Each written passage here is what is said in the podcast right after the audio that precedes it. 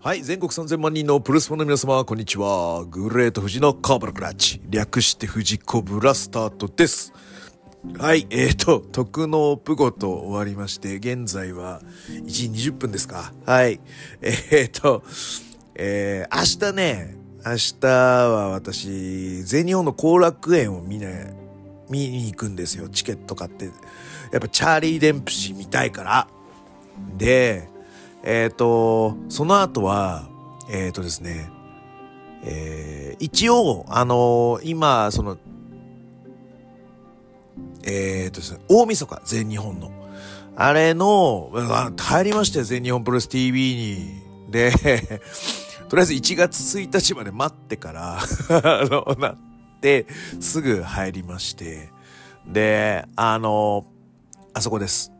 えー、田村ダウン、リンダマンのあたりからメインまで見て、あの、一つちょっと思うことがあって、で、えーっと、それのですね、レビューをですね、3日の夜にちょっと収録しようかと思っているので、なんでまあ3日、そうなんですよ。なんで、こう3日の全日後楽園、大晦日で全日本多分2本撮ることになるんですね、その後。多分。はい。で、大晦日の方は、えっ、とですね、あの、タイミングが合えばですね、ゲストを、えー呼ぶ予定です。あの、現地組からのちょっと情報を仕入れながら、はい、あの闘魂スタイルについてもですね、いろいろと考察していきたいなと思ってる次第なんですが、まあそんなことがあるんで、この2日のノアのレビューを、このね、夜中の1時半ぐらいからやらないと、もうね、喋る機会がないから、いきますよ。ということで、いろいろ今日はね、もう、こうね、喋らないかんこととかね、やばいことは、だって特納プゴトでも2時間ぐらい聞いて、2時間半、2時間ちょっとか、2時間ちょっと、まあそうなんですよ。言いたいことあって、言う、ぐでぐでやってましたから、まあだから、まあちょっと言いたいことありますよ、私も。なんで、あのーいろいろ喋っていきたいと思います。それでは皆さん、もうしばし、お付き合いいただければと思います。この番組は健康プロ所属グレート富士がプロレスやってる体の斜めからの視点で見てしまうプロレスの試合の感想や、なぜ、何と湧き起こってしまう疑問疑問の数々に対して妄想の仮説を立てたり、妄想の検証を勝手に探し出してしまう困ったポッドキャストです。ちょっとかかり気味ですね。はい。そんな今日のコーナーは、1.2ノア有明レビューとなります。はい。えーと、今日のね、朝、えー、嫁の実家から直接有明まで移動してきました。はい。で、えーと、前もね、あの、藤田線か、清宮藤田線の時も、あの、有明アリーナ行ってきたんで、同じルートで行きました。やっぱね、一番確実なのは東京駅からバスに乗って行くルートが一番確実ですね。はい。うん。なので、そこで今回も行きました。で、あの一応ファンクラブもね、はい、あの、期限切れてたので、あの、入り直して、はい、あの、ファンクラブ、なんか特典みたいなのも、まあ、いける状態にしたんです。結局行かなかったですけどね。はい。で、えっ、と、ノアガチャ。あの、一人5回って、ちょっと知らなくって、5000円ぐらい使ったのかなと思ったんですけど、5回でやめときました。はい。で、その前にね、あの、あ、そうそうそうそう、あの、入り口でさ、あの、こう、ヘミのように並んでいるところの、あの、下のもっと川っぺりの方を、階段降りて行ったところに、あの、屋台がありましたよ。あそこでね、僕ちょっと駆けつけ一杯ビール飲んで、のと、あとは、あのなんかいろいろね、あの買おうかな。コーンスープとかあったかいのもあったし、買おうかなと思ったんだけど、まあビールだけにしときましたよ、というところで、ああいうとこもあったし、あとカフェもあれ、あのね、あの、外にもあったし、中もありましたね。あの、前回の、あの、藤田清宮戦の時の有明アリーナは、あの、飲食は確かやってなかったと思うんですけど、あの、ちゃんと飲食がこう、買えるブースが何個もあって、いいと思います。はい。あの、もうちょっとね、あの、なんかでも長いんで 今日も、まあだからさ、おしっこ行きたくなっちゃうじゃないですか、あれ。ビールとかさ、レモンサワーとか飲むとさ、だから極力、あの、水分は控えてたんですけど、あれもっと、なんだろう。ああ、そうだ、あれちょっとさ、そうなんだよね。あの番号をさ、あのー、控えとけよかったな、ちゃんと。あの、ひな壇がすごくいいのは分かったんで、次回もひな壇にしようと思ったんだけど、あれ何番だったっけかな ?50 何番から70番までで、50何番が端っこだったんだよな。ちょっと次回からちょっと端っこ狙いがいいなって、あの、思いました。あの、あ私ね、あの、12列っていうのが、あの、そのひな壇の多分一番後ろのラインだったと思うんですよね。あなので、あの、後ろの人いないで気にしなくていいんで、まあ、12列、ひな壇の12列は、今後もちょっと狙っていきたいな。で、その中の端っこがいいな。だから58とか70番あたりが多分しか端っこだったと思うんだよね。なんで、今後はね、ちょっとそこら辺を、ちょっと狙っていきたい所存？う、んな感じかな。うん。でもね、すごくいい席で、よかったですよ。で、ノアガチャ、そうだそうだ、戻りまして、ノアガチャやって、で、あの、塩崎号出たんで、皆さんにお渡ししたら、なんと皆さんもなんか、いろいろつてを使って いただいて、ザックのキーホルダーいただきましてありがとうございます。皆さんどうもありがとうございました。いや、本当によかった。はい。っていうので、えっ、ー、と、他は、あの、そうそう、当たり引いて、その当たりもですね、なんとですね、小川義成のデカ、デカアクスタを、アクリルスタンドをゲットしましたよと。ありがとうございます。で、その後グッズに並びました。ごめんなさい。そうだ、その、この、剣王のポストカードいただいた方、ちょっと名前をお伺いするの忘れちゃいました。すいません。あの、ありがとうございました。いただきまして、で、そうそう、ミネさんと合流するまでに、ちょっと時間が空いたので、あの、グッズ買ったサイン引換券があったので、塩崎号から、I am NOAH、そうだ、もう I am NOAH、そうなんだよね。っていうサインがされるのは、もしかしたら最後かもしれない。 I am NOAH 潮崎豪サインをいただきましたよ。はい。貴重なサインでしたね。はい。で、グッズはというと、えー、っとですね、白パーカー買いました。白パーカー。と、あと、清宮タオル。バスタオル。清宮バスタオル。買って、これはちょっとね、いろいろ使おうかと思ってんすよね、今後。ちょっとね、ああ、割と薄手なんだね。薄手のこうタオルみたいな感じ。はい。良いかな。はい。海とかで使えそうですね。いいですね。あとは、あの、ノアお守り買いました。はい、割と、グッズ、買いまくってんな。お年玉もらっちゃったからな、嫁の実家行った時。この年で。お年玉使い、もうね、あの、もうね、酔い越しの銭は持たねえっていう感じで、一気に使ってやりましたよ。はい。ということで、はい。あの、グッズも、戦利品も、えー、上々でございます。というところで、はい。あの、試合に入っていきたいと思います。はい。えー、っと、まず、ダークの第一試合。ね。はい。あ、そうそうそう。こっちの。でね、久々にね、あの、スマホじゃなくて、ちょっと充電も怖かったんで、ノートに、プロレスノートに書くことにしましたよ、というところで、あのプロレスノートね、他人に見られたら一番恥ずかしいんだよね。あの試合のなんつうの、組み立てのノートとか、あのー、もうちょっと書いてたりするので、すげえなんか、もう本当に、赤裸々に見られちゃう、あの、誰にも見せられないノートなんですけど、はい。この日は、えっ、ー、と、試合レポート用で、えー、さして、ノート書かせていただきましたよということで、ちょっとね、あの、文字読みにくいので、あの、たどたどしくなることあるかもしれませんが、あの、ご容赦ください。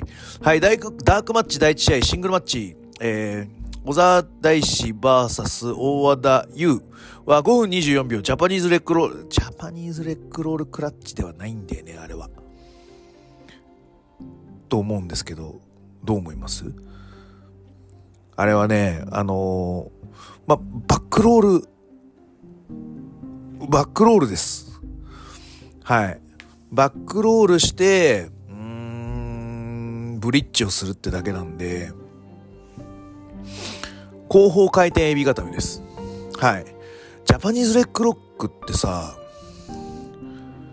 あの、ブリッジしたらもうジャパニーズレックロックってことになるの？あの、俺の考えてるジャパニーズレックロックは、あの、うつ伏せになってる相手に、足をこう、脇の、あ脇のね、あの、付け根に入れて、ひっくり返して、ホールを取るやつがジャパニーズレックロールクラッチホールドだと思ってるんですよ。あれ単純に、あの、後方回転エビ固めになるわけだから、単純にバックロールホールドなんだよね。なんで、ジャパニーズレックロールクラッチホールドではないと思いますが、えー、大和田優選手の勝利です。はい。もう先輩超えしちゃったんだ。すげえな。はい。っていうところで、あ、最初、なんか足長いし、大和田レガースなんかなってちょっと勘違いしちゃったぐらい足長いんすよね。で、よくよく見たらあの黒の、えっ、ー、と、シューズ、あの、えー、弁慶の泣きどころ半分ぐらいまでのシューズに、えっ、ー、と、黒いハイソックスを履いて、ロング感を出していると。ニーパッドまで、こう、続く黒い、あの、サッカー用の多分、うん、ハイソックスだと思うんですけどね。あれやってるの。あの、ヨーロッパレスラーがよくやってますね。マーティスカルとか。はい。あの、さっちゃんは昔そんなことやってて、してたよね。なんか、ジャクモリも若干そんなことやってた時あったよね。なんかね。割とヨーロッパ系のレスラー、はい。ソックス履いて、ロング感を出すっていうのをやってますね。欧州式かと思われます。はい。えーと、俺が書いてるメモでいくと、えー、あ、そうそうそうそうそう。あの、大和田選手の、あの、アームドラッグ？カウンターのサイクロンホイップみたいなやつ。あれ、良かったね。あの、ラリアットをさ、あの、あの、い、なんか着地しちゃうオスプレイっているじゃない？一回転して。あのタイミングぐらいな感じで、あの、着地しないでビャーンってなった、あの、アームドラッグみたいな投げになってたんで、結構これ、この間が何、オールタイムでできるんだったらかなり必殺技になるんじゃねえかなと思ってます。はい。あと、えっ、ー、とね、この前見た大和田選手の時の、妙な強者感っていうのは逆に今日は感じられませんでした。で、えっ、ー、と、それって多分ですね、あの、ちょっとね、後傾気味だったのを前傾に直してるからだと思うんですよ。よりプロレスっぽいスタイルに慣れたんだと思うんですよ。まだ昔は、なんだあれ、あの、あの方は少林寺とかでしたっけ？やってた少林寺系のちょっとこう、後傾に構える感じ。いわゆるあの、えっ、ー、と、剣王が構える感じあれですか？その、蹴られてもいい、タックル来られてもいいようにする日剣のあの、あの感じ？あの感じではなくなったんだよね、この日の大和田選手は。だから、前より強者感っていうのは薄れていたかなと感じました。でも勝ったからね、あ、すげえと思った。だからそれはだからレスリング、プロレスに順応してきてる証拠なのかなと思いました。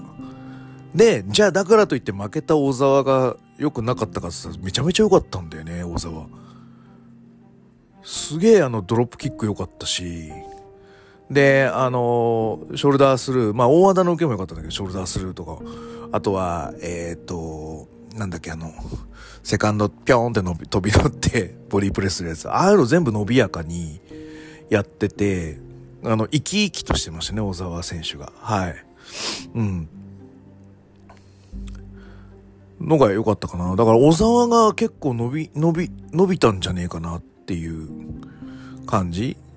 で、なんで負ける感じなんだろう？っていうのがちょっと謎なぐらい野沢が良かったですね。はい。良かったです。はい。じゃあ、続いて、ダークマッチの第2試合、モハメド・ヨムネ、小峠敦スペルクレイジー、テリヤキ バーサース、えー、斎藤明俊、大原はじめ、え、広く、広木、藤村海。で、この、ね、ファンキーをばらけたのなんでとかさ、小峠弘樹分けてんのなんでみたいなのがあったんですけど、まあこれは後々に判明するんだな。これ多分、あの、ファンキーとしての最後の、なんか、戦いだったんじゃないかなと思います。まあ、節目生産みたいな感じだったのね。ノーテーマに見えて、そんなことがあったんじゃないかなと思いました。はい。で、最初あの、この外人の照り焼きが出てこなくて あの、チーズバーガーとかって思って、言っちゃって チ、チーズバーガー？あ、あ、違う違う、照り焼きだ照り焼きの方、つって チーズバーガーってあれだよね、なんか、前いたよね。あの、新日の、なんだっけ、ストロングだっけ？なんだっけ AEW だっけ？なんだっけ？なんかいたよね。はい。あれと勘違いしちゃいました。はい。で、えっ、ー、と、私のノートにいると、ああ、ヒロキのドロップキックのバンプにちょっと違和感を感じたんだよな。これ後で動画で見たいんだよね。右、えー、っとね、まあでもいいのか。でもなんか妙な、妙な、ちょっとね、ズレがあったんですよね。あの、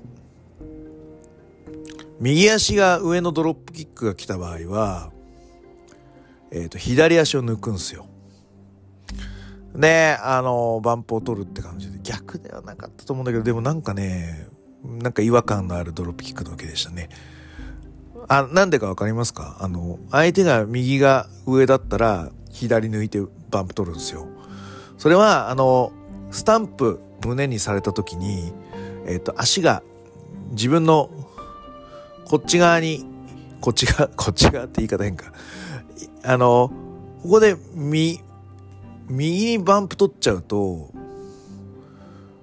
なんだろ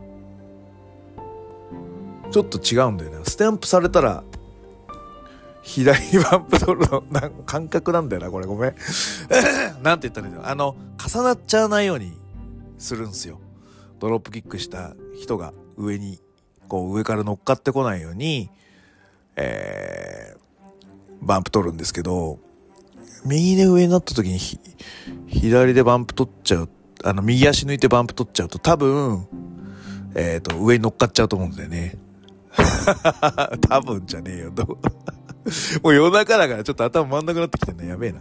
なんだけど、多分ね、足の位置は間違ってないんだけど、なんか抜きがおかしかったのが違和感でしたね。はい。ここはちょっと後で動画で見てみたいポイントでした。はい。これノート書いてありますね。あ、あとそうそうそう。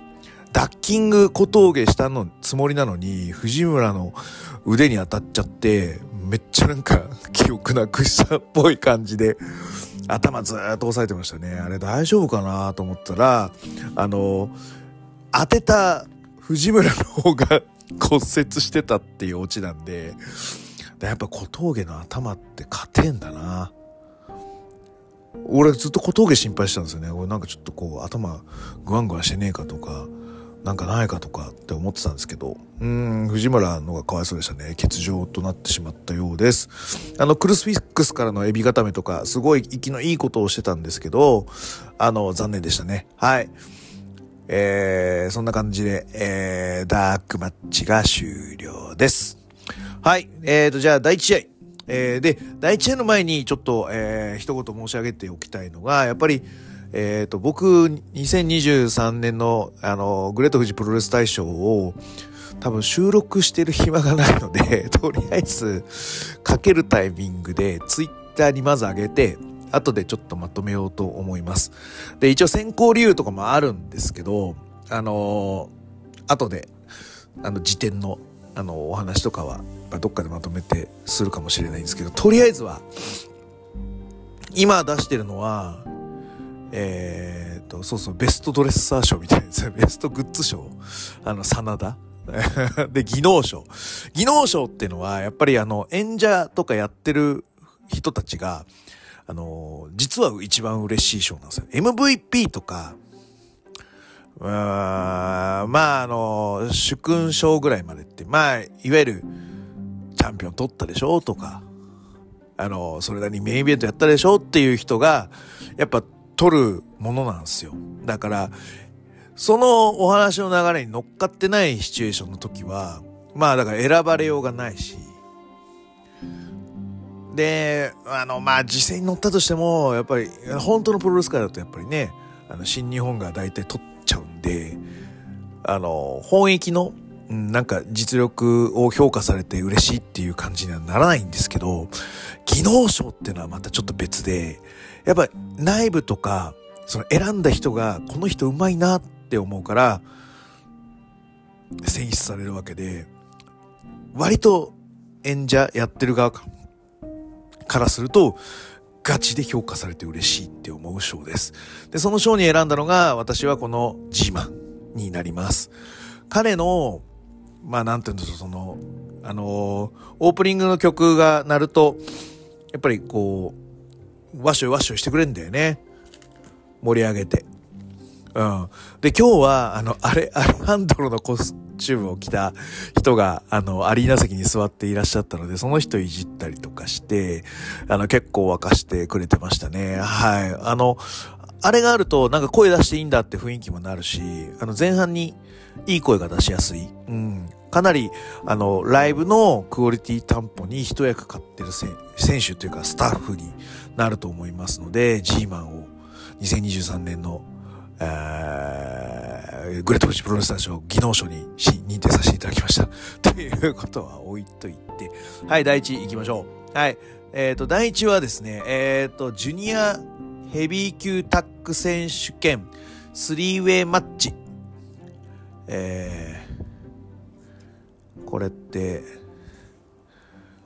スリーウェイマッチ、スリーウェイ、トリプルスレッドとスリーウェイってなんか違うんだっけ？スリーウェイってさ、勝ち、あ、勝ち抜けじゃねえの？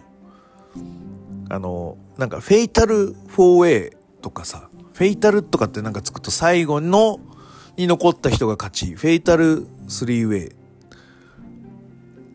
WWE の見きすぎなんですかね。あの、トリプルスレッドとスリーウェイの違いとかってなんかあるんですか？はい、よくわかってないんですけど。いや、だ俺が、だからこれ、だ勝った方が勝ちだと思ってたんですけど、あの、負け抜けで2試合やるみたいな感じになってて、わあ、ま、マジかよって思いましたね。で、えっ、ー、と、ドラゴンベイン、アルファウルフがチャンピオン。で、えっ、ー、と、対する挑戦者、傭兵忠介組と、忍者マック、アレハンドロ組です。で、忍者マック、アレハンドロの、あの、コスチュームがあっててかっこよかったね。あの、銀というか、白金というか、プラチナっぽいコスかっこよかったですね。はい。で、あのー、何回見てもあの、忠助が見慣れないという、なんか、本当なんか、あのー釣りパンみたいな感じで上下になってバンダナしてるから、本当おばはん、大阪のおばはんみたいな感じがすごい あの、浮いてたなっていうのと、ちょっとリズム的にも忠助序盤ちょっと浮いてたんだよね。なんかついていけない感じがなんかしてましたね。はい、大丈夫かなと思いました。うん。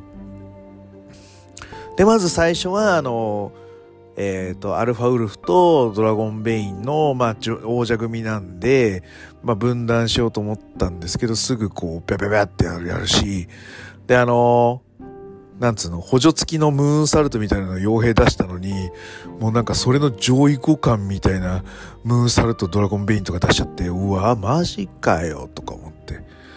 あで、ノータッチトッペとかもわーン出しちゃって、もう全部なんかもう、なんかこう、食っちゃうみたいな感じになってたよね。傭兵忠介組。えーとか。で、あの、サスケスペシャルあれ走っ走しましたね。忍者バッグはガッチリ決めてましたけど。うん、で、もうあのさ、最初のさ、あの、田尻式のなんつうのあれ、ハンドスプリングの時から、あの、ドラゴンベインがめちゃめちゃこう、勢いよくやりすぎちゃってて、なんかロープがこう、たるんじゃったよね、あれ。ロープ緩いな、緩くなっちゃったなって感じが、はい、すごく気になりましたね。はい。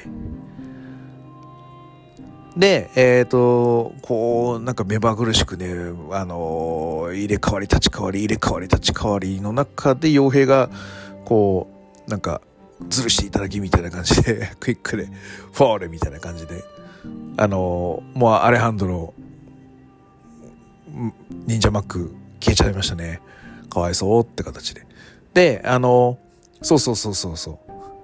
あの、メキシカンタックみたいな感じで、メキシカンルールみたいに、あの、タッチなしでガンガンガンって言ってるんで、まあまああの、こうなんか、弾幕物量で攻められてるなーって思いましたね。で、終わったと思ったら えー、なになになにこれ、えっ、ー、と、何カウント2だったの？とかって思ってたら、これは、あの、勝ち残り？あの、感じなんで、2本、2本取らないといけないっていう、はい、試合でしたという形で2本目スタートと。あ、フェイタル系だったんですね、みたいな感じで見ちゃいましたね。はい。うん。で、その後の ドラゴンベインというか、まあ、アルファウルフがこう飛ばしすぎたんでしょうけどね。あの、トペコン、たけーみたいな感じで。すげえなって感じ。うん。で、あのー、なんかちょっとこう、ロープワークがおぼつかなくて失敗したラリアットみたいなのも、なんかきっちりぶっ倒すまで、もうラリー叩きまくるぞ、叩き込みまくるぞっつって、なんか気合入ってる忠相が良かったですね。はい。で、あの、意外に合体連携も多くて良かったなって感じで見てたら、最後す、最後あの、なんつうの、メテオラかなと思ったら、一回転ミサイルキック出すんだね。あれめちゃめちゃ、あのね、えっ、ー、と、すごい難しいんですよ、あれ。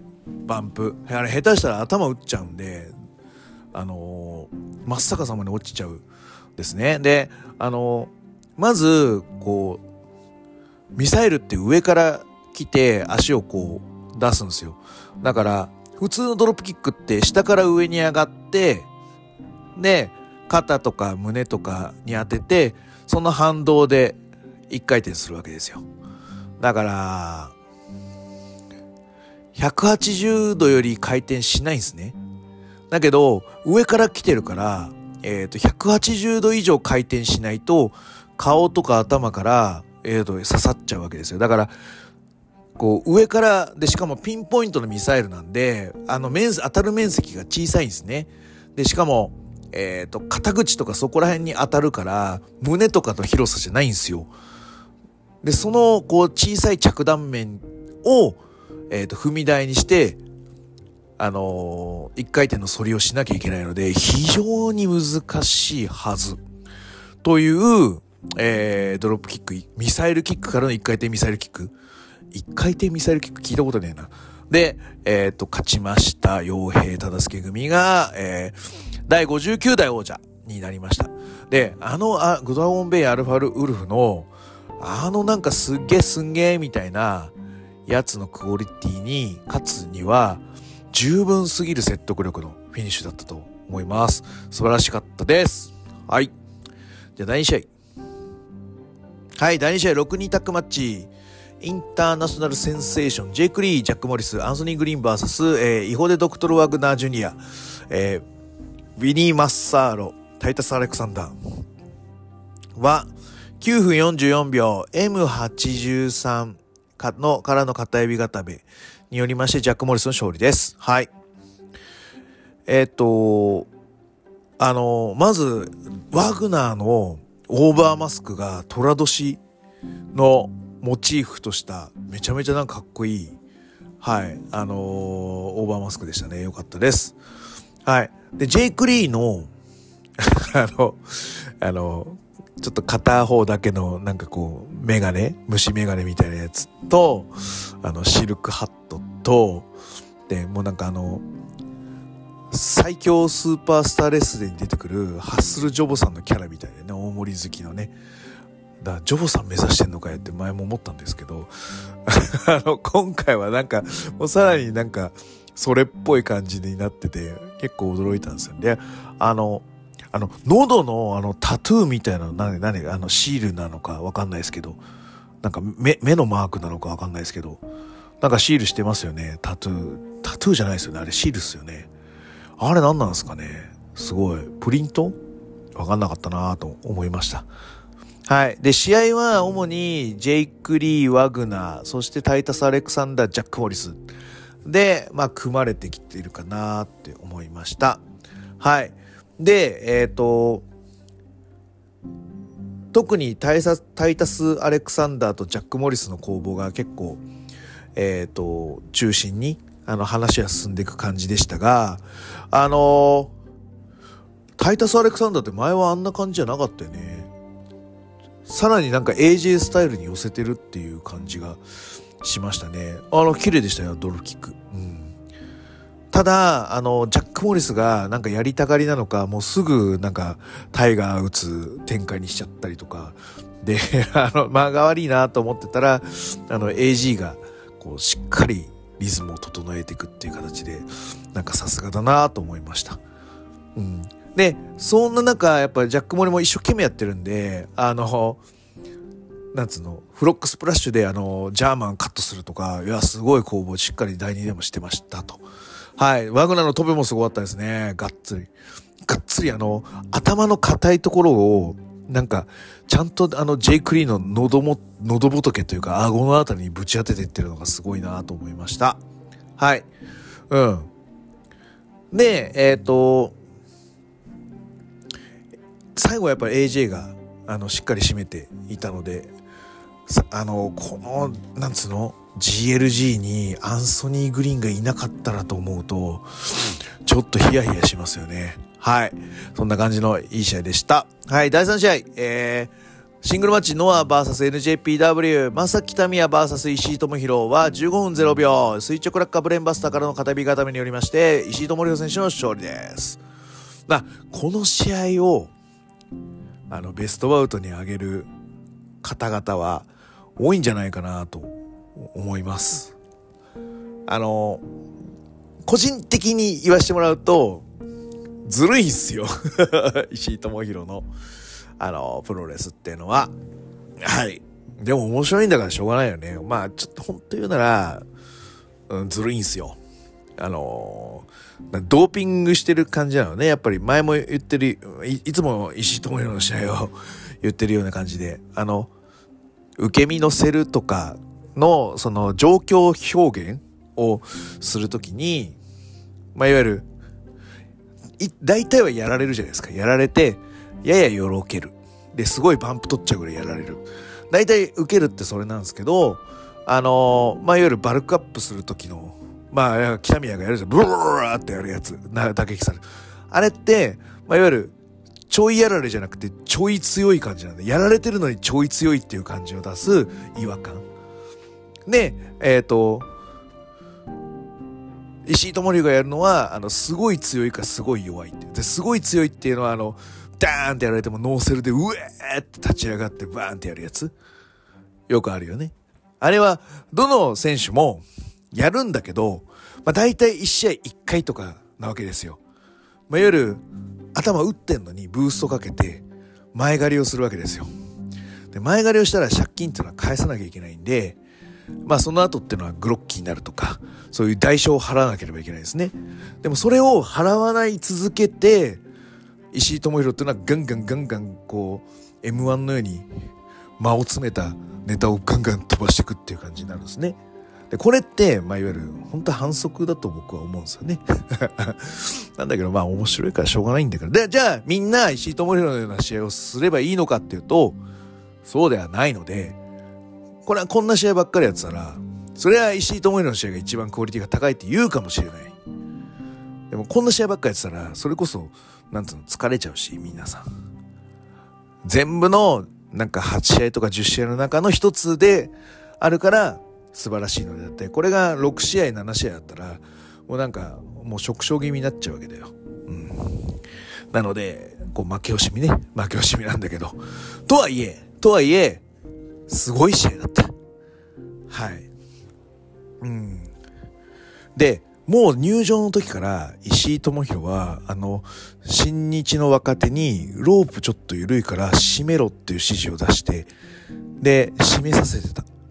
で、あのー、北宮が入場する時も暗い状態なんだけど、練習生はロープを、あのー、整えてた。っていうことは、あ、今日は石井智弘、なだれブレンまで出すんだなって思いながらいや、石井がそういうの気にするってことは、スワンダイブするわけでもないし、で、やっぱりトップロープに登らせてから、こう、ブレンバスターするって形になるので、やっぱりこう、トップが緩いと、やっぱどうしようもないんだよね、ロープが緩かったりすると。うん、なので、ああ、これは今日はなだれブレンまで出すんだってちょっと期待しました。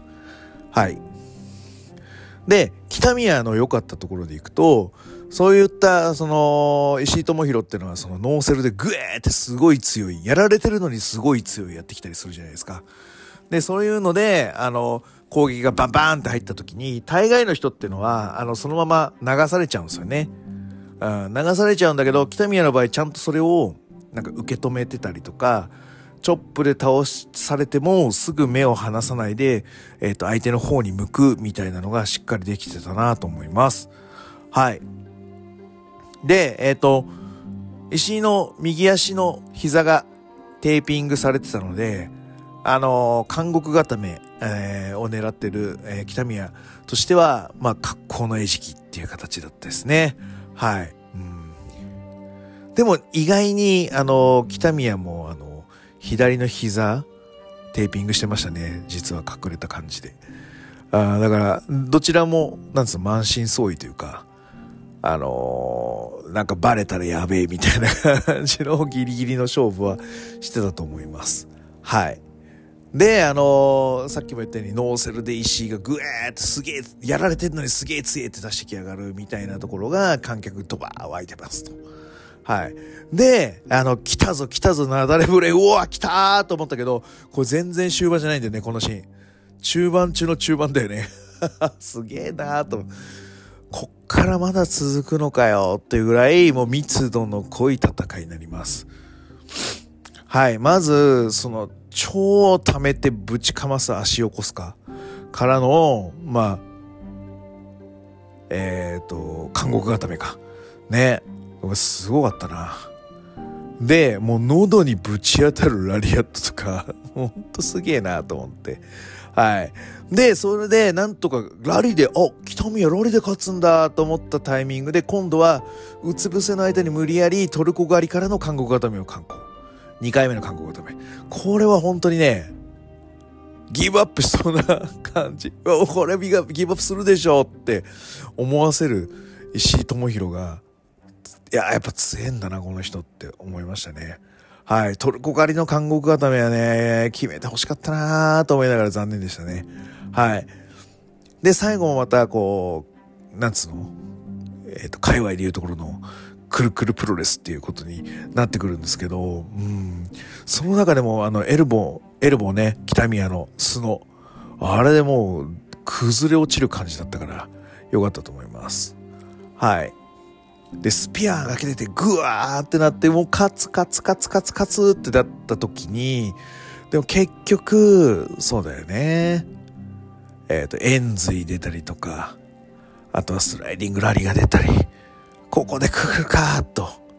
で、最後垂直か、あー、マジかーと思いながら、何回も垂直の手前みたいな感じで、北宮はこらえてたりとか返したりしてたんですけど、最後のあれはきついよねっていう感じで、はい、なってましたね。素晴らしかったです。はい。うん。やっぱずるいと思いながらも、やっぱり、うん、やっぱり、うん、安心してしまう、この戦いでございました。はい。えーと、第4試合、シングルマッチ、NJPW、ノア VSNJPW、塩崎号 VS 小島聡は13分56秒51ラリアットからの対固めによりまして、えー、塩崎号選手の勝利です。はい。ここまででもう、なんつ、メインイベント感満載でしたよね。もう俺の中では3回波来ると思ってて、その3回来る波の一幕があのー、この試合かなと思って見てました。はい。で、えっ、ー、と、僕がこう提示するこの戦いのキャッチフレーズは、まあ何のしがらみもなない状態でプロレスをさせたら誰が一番強いのか決定戦になります。僕は前から富士コブラで言っていますが、えー、何にもしがらみなく、ただ単純にプロレス用意ドンってやった時に、即興でも何でもいいんですけど、何が一番強い誰が一番強いって言ったら、僕は小島聡が最強だと思ってます。あの体、あの分厚さ、そしてあのスピード。で、えっ、ー、と、そうは言っても、このキャリアであるので、割と即興で試合しろって言われてる経験が多い人だと思うんですよ。なので、あの、対応力が半端ない。フィジカルコンディション良くて対応力半端ない人はやっぱ最強じゃないですか。小島聡最強論。これに対して、えー、塩崎豪最強を名乗れるかという戦いでありましたよという話です。でもやっぱりその間の詰め方とか、あのー、まあ、ストンピングとか打撃を入れるあの間作りとか小島聡めっちゃ強いよ。で、かなり余白のあるプロレスをしてるなっていう印象がありました。はい。ね。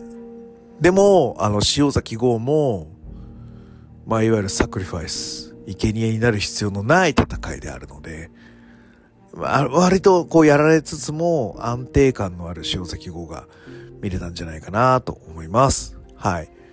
で、あと僕のメモにあるのは、エプロン際の工房の小島の成功率高いねって書いてあります。確かに高いね。はい。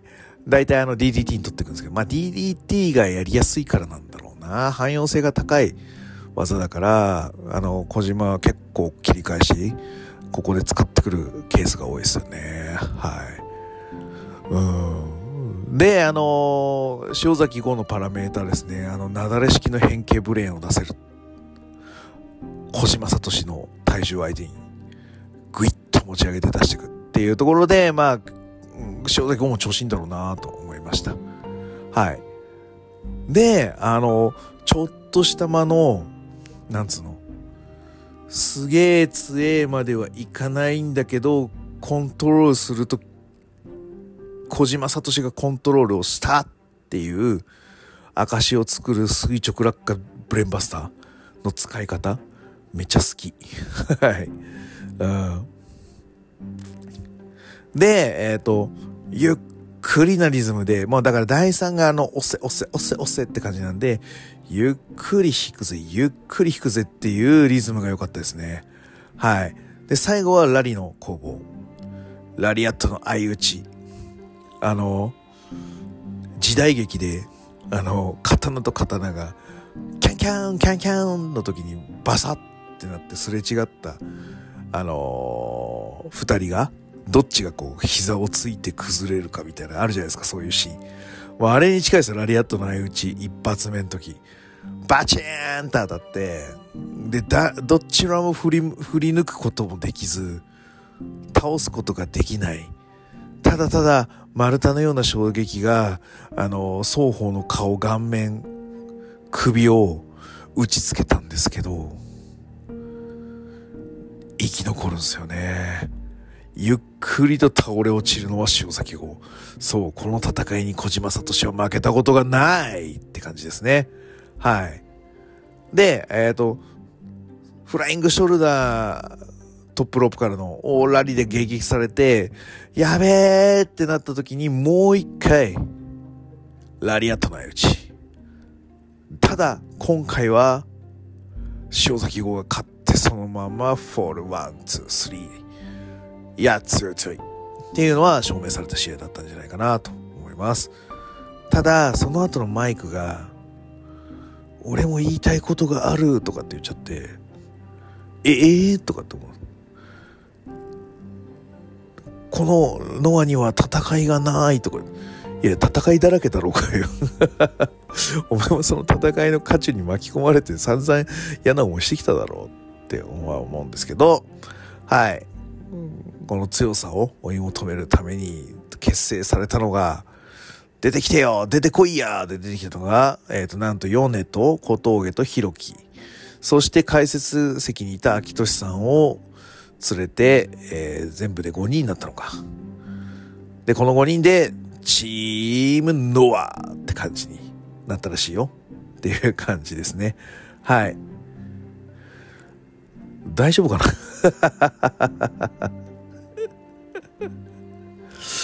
うん、でもさ、小島聡がラリアットの相打ちで負けるのって、あの、ツイッター上では俺、久しぶりというかなんか珍しいっていう言い方をしてんだけど、初めてなんじゃないの？って思ったりしますね。で、大体さ、あの、プロレスの解説の人の適当な、これ初めてですよね。って大概やったことがあるからさ、嘘ついてんじゃねえよ。って思ってたんですよ。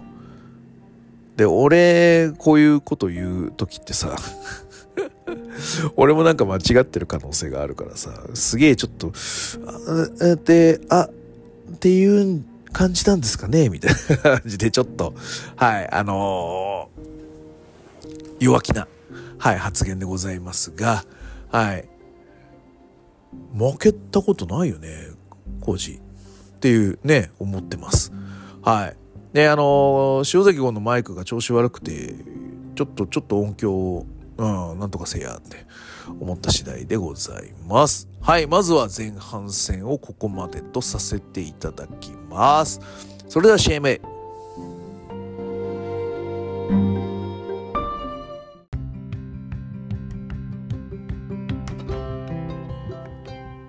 早口言葉です。メキシコテクニコドラリスティコカリスティコミスティコ。はい3回。メキシコテクニコドラスティコカリスティコ。ミスティコメキシコテクニコ ドラリスコカリスティコ。ミスティコメキシコテクニコドラリスコカリスコ。ミスティコボストンクラブレイディオは各種ポッドキャストプラットフォームで配信中です。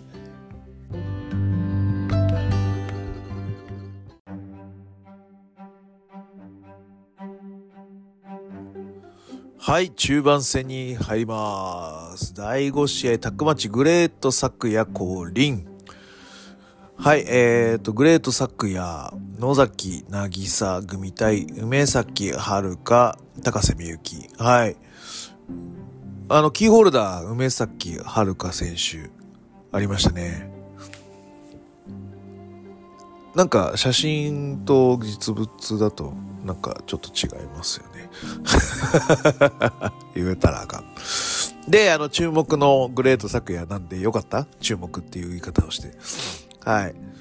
でも、あの、こう、俺ね、あの、そのマーベラスの誰かなんでしょ？で、俺そのね、タッグチームのもう一人の方の子だと思ってたんですよ。彼ちょっとこう、彼女か。彼女ちょっとあの、なんかちょっと外人っぽい顔してるじゃないですか。だからあの、ワンチャンあの、メルセデス・モネが入れ替わっても大丈夫かなとか思ってて、あ、その子だったらよよかったのにとか思ってたら、なんか違う人で、なんか違う、あ、知らない人だとか思っちゃいましたよという話と、あの、二人ともなんかコンロット気味なやつだよね。あれはなんか、論外が好きそうな女の人だよね、こっちが二人ってね。違います？好みかなと思いました。はい。えーと、結論から言うとですね、梅崎さんは最初だからこう焦ってというか、得体の知れないところなんでっていうところと、まああとは、なんだろ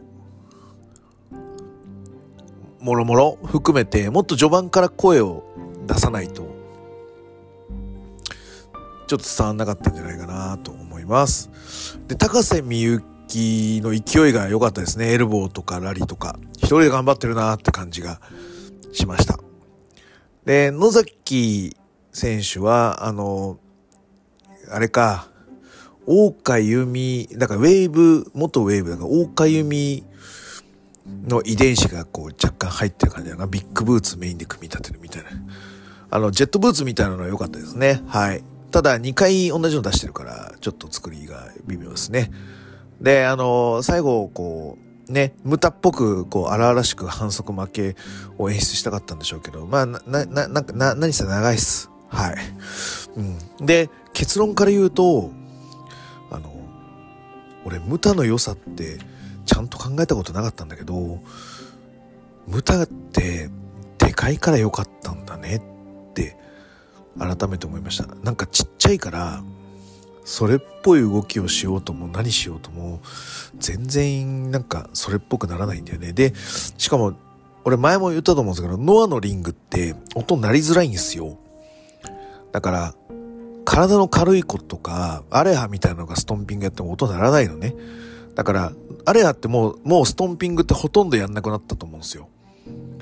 あれはだから効果がないからなんですね。お客さんに伝わる。無駄なものはしないっていう。だったら、あの、飛んだり跳ねたりしてバーンって音出した方が、よっぽどお客さんに伝わる。うん。でも、そういうところを、まあなんか突き詰めるって言い方変かな。女子プロ式みたいな感じで、全部まとめようとすると、どっかにこう、はまらないところがやっぱ出てきてて、で、そういうのがやっぱり、この4人が4人とも、はまらないところが出ちゃったな。で、高瀬美幸選手だけ一人で、なんだろう、ラリーでバチンと音出すとか、エルボーでゴツッと音出すとか、そういう音に関しては、なんか思いっきりの良さで、なんとか、うん、整ってたかな、という印象でございます。はい。うん。なんだろう。長い。いや、シングルマッチ続いて、第6試合。えー、佐々木憂流迦、あ、うん、うん、ここ、あ、ここで、この後休憩か。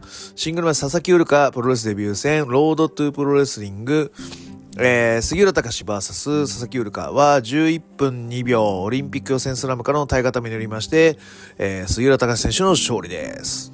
はい。あのなんかみんな違うな、グレート作や無駄っぽくねえなと思いながらみんな終わったんですよ、その試合。で、その後に出てきた、あの、佐々木ウルカ見て、全然こっちの方が無駄っぽいみたいな感じでみんな見てたと思います。はい。ただね、えっと、僕、あの、総括して、佐々木ウルカ良かったんですよ。僕、プレビューの時も言ってたのに好きって言ってたし、割と認めてるって言ってたし、あの、結果、あの、試合スタイルも良かったんですけど、一点だけ、一点だけ言っていい？言っていい？あの、入場が MMA でした。あれもっとプロレスっぽい入場に変換しないとダメよ。スッタスッタスッタスッタアップアップアップ。スッタスッタスッタスッタこっち見てあっち見てあっち見て。じゃなくてダウン。えー、ななんつったらいいのかな。自分をロボットダンスのように動かしてその動かしたこのギクシャク感をお客さんに見てもらうという動き。ダウン。だか自分がロボットに歩く。あれスタスタ歩きすぎなんですよ。スタスタスタスタ歩くんじゃなくて、もっと、まあ、一歩一歩踏みしめるかごとく歩くっていうだけでも全然違うんだよね。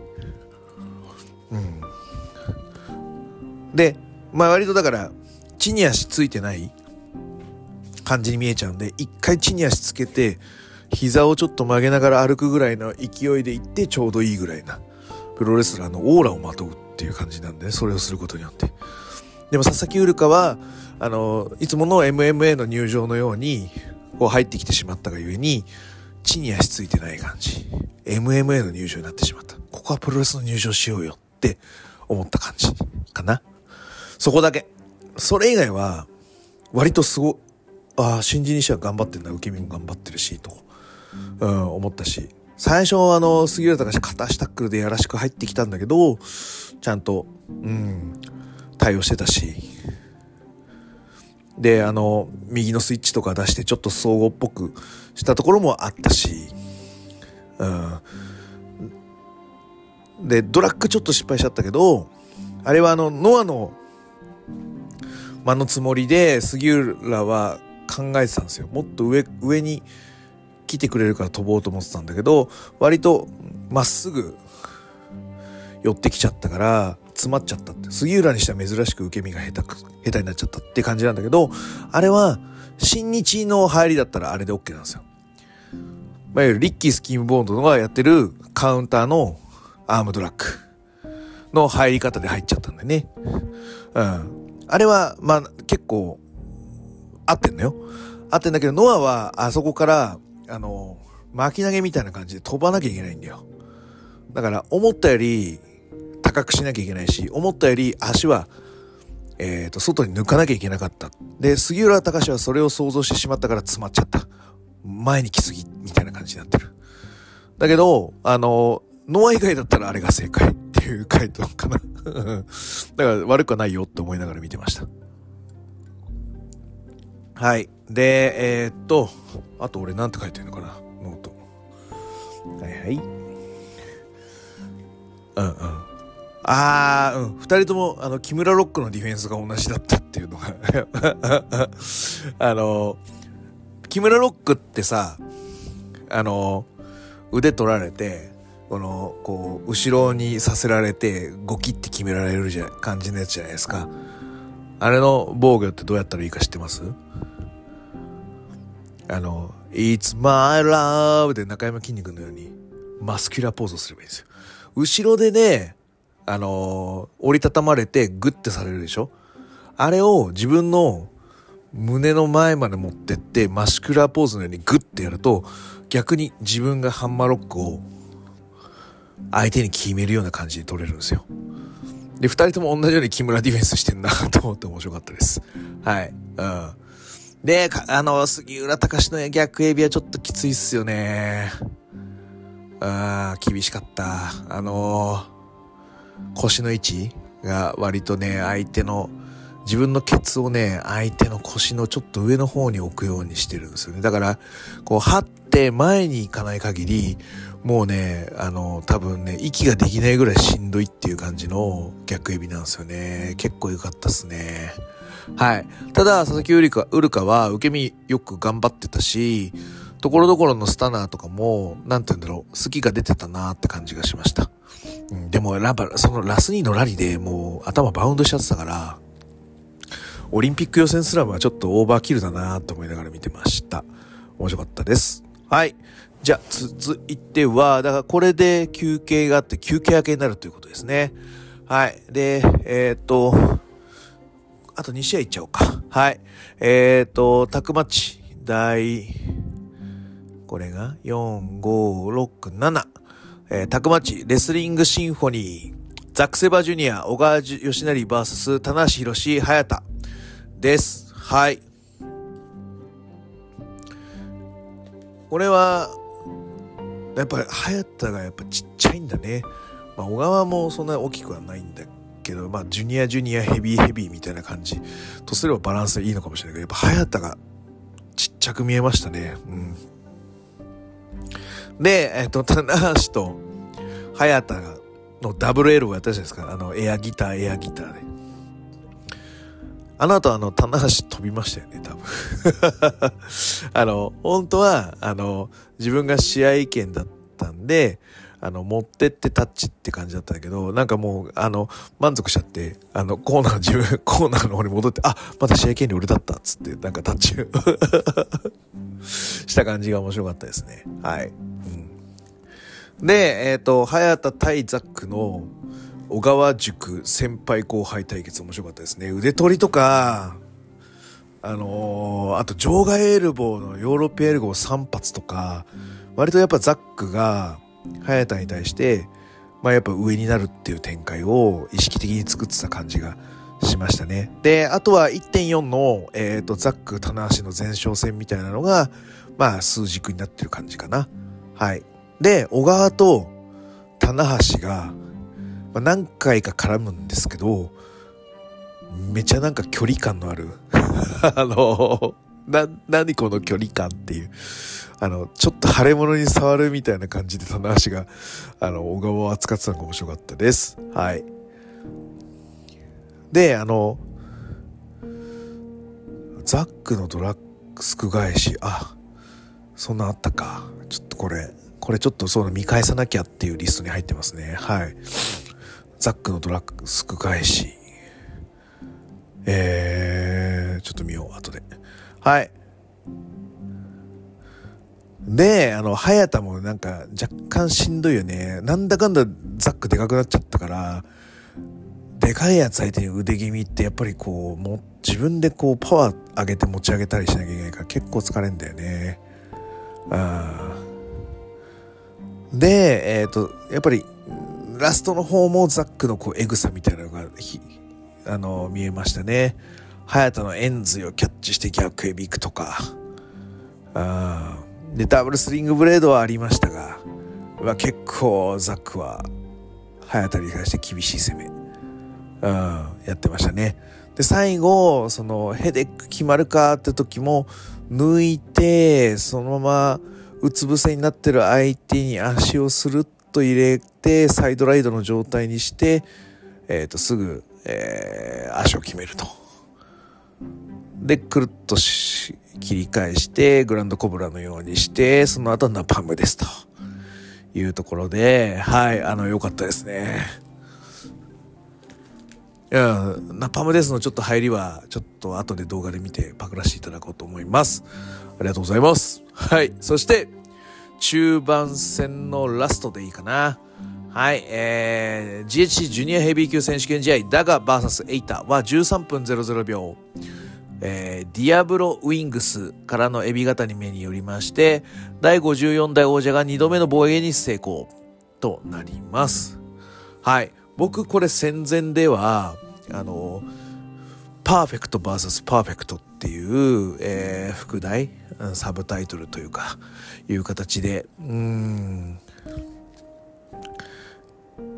決めさせていただいておりました。で、やっぱり、実物の試合内容も、えっ、ー、と、パーフェクトの二人でした。まず何がパーフェクトって、エイタがパーフェクトすぎますね。会場人気、割とある風に持ってってるじゃないですか。なんだけど、今回の、まあ、部分って、まあ、いわゆる一元さんも多いですよっていうシチュエーションの中で、いかに少ない手数で、今日の挑戦者はベビーフェイスなんですよ。お客さん声援くださいっていう仕掛けというか仕込みがめちゃめちゃパーフェクト。で、まずあの、グランド行かないで速攻で行くでしょ？で、速攻で行った後にダダッコパンチするんですよ。で、このダダッコパンチってちょっとコミカルじゃないですか。だけど一生懸命やるから、あ、今日はエイタを応援するんだなっていう気に一瞬でちょっとさせるんですよ。で、ベビーフェイス特有のドロップキックっていう技を使って、ドロップキック出すとベビーフェイスに見えちゃうんだよ、お客さん。みんな。で、初手ダダッコパンチ。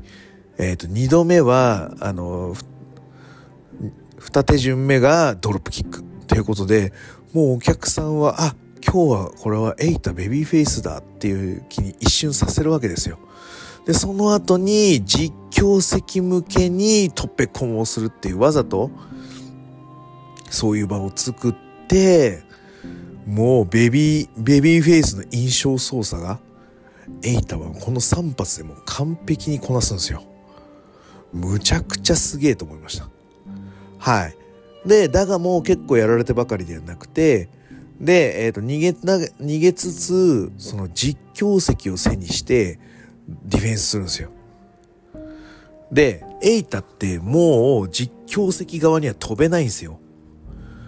別の技を使おうともレスラーの性分として、同じ側に2回飛ぶってできないですね。レスラーの差がだと思います。なんで、ダガはわざと実況がして、飛んでこい、やってこいよっていう挑発して、絶対やってこないの分かってるから。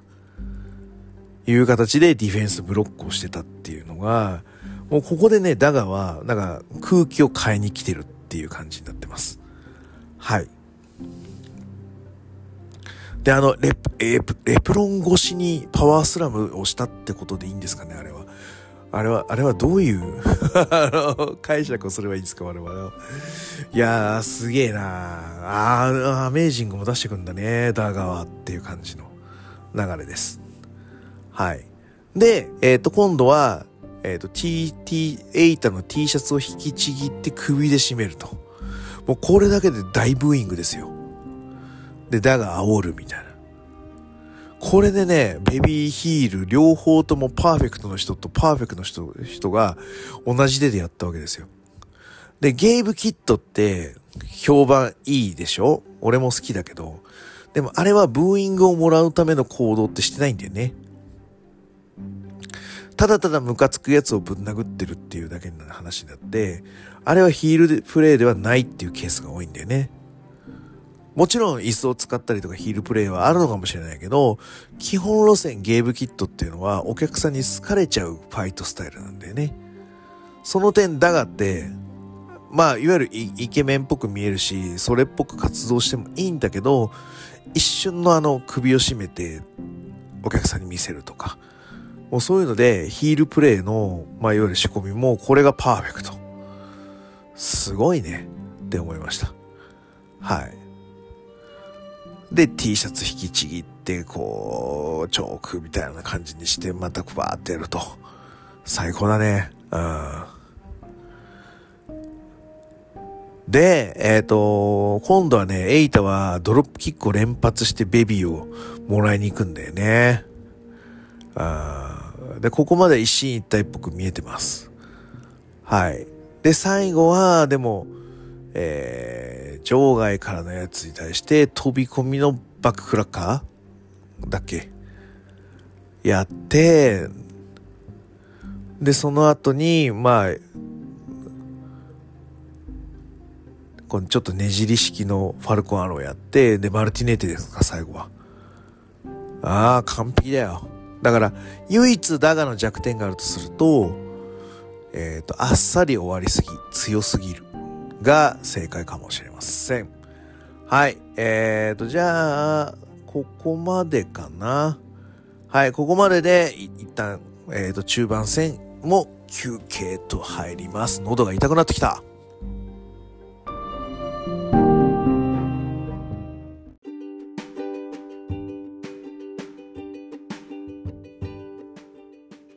また早口言葉です。はい、どうぞ。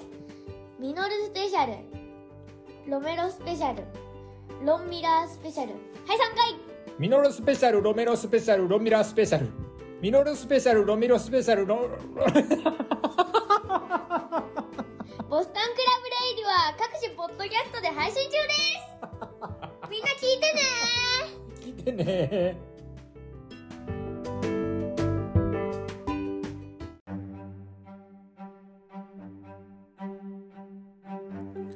はい、後半戦行ってみたいと思います。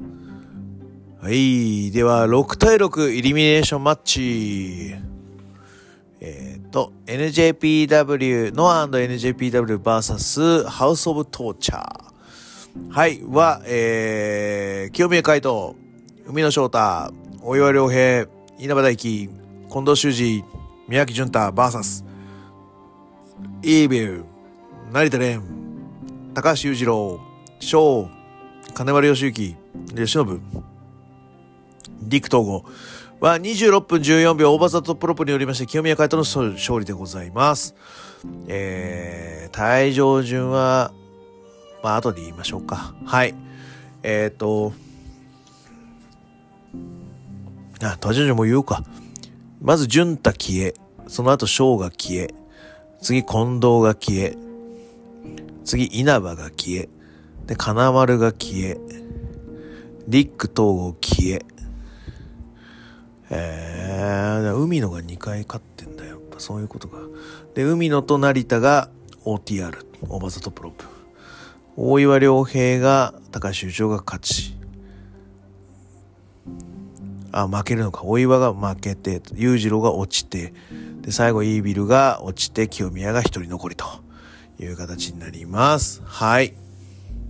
もうね、ハウスオブトーチャーの連携がうまいね。ヒールのユニットをこう、アマチュアとか、はい、学プロでやるんだったら、この試合見てネタを大体網羅されてるんじゃないかと、あいうぐらい、あのヒールプレイが満載な感じなので、これ以外だと暗転系のネタとか、あとは東郷のあの、エプロンの下に隠れてるネタとか、そんな感じになると思うので、割とヒールプレイの王道を全部詰めてるんじゃないかなと思います。はい。あ教材のようだったね。はい。うん。で、えっ、ー、と、ああ、そうそうそうそうそう。伏線を2回貼ったところが、1回オーバーザトップでイービルが負けたのに、ま、あの、レフリーを見てないから、みたいな展開。これで、あのー、イービルにオーバーザトップで勝つみたいな仕掛けがしづらくなったと、俺は一瞬思ったわけだよ。これが浅はかだったんだけどさ、これはすごいなと思いました。で、その後に、えっ、ー、と、ゴングがダークネスフォールのとこかな。で、ゴングが鳴ったので、あのお客さんが、あ、終わったのかって思って立ち上がったんだけど、まあ実はフェイクだったみたいな。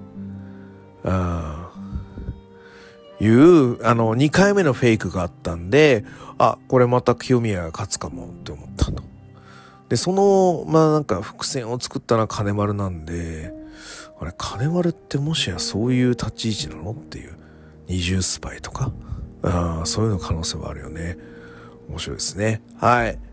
で、最後は、なんだかんだずるしてずるしてずるしてのタイミングで、イービルが、えー、中に入ろうとしたところを、金的ヒールプレイを一瞬だけ清宮して、で、オーバーザトップロープになったという話です。はい。うん。面白いんじゃない？こんだけ顔毛見せられたら はい。で、海のが、なんだろうな、真ん中のポジションにいるっていうのがなんかちょっと俺の中では許せない格好だったんですけど、まあいいや。で、成田と、まあ、新重系っていうのはまあまあ、これも、まあ、読んでた流れですよ。はい。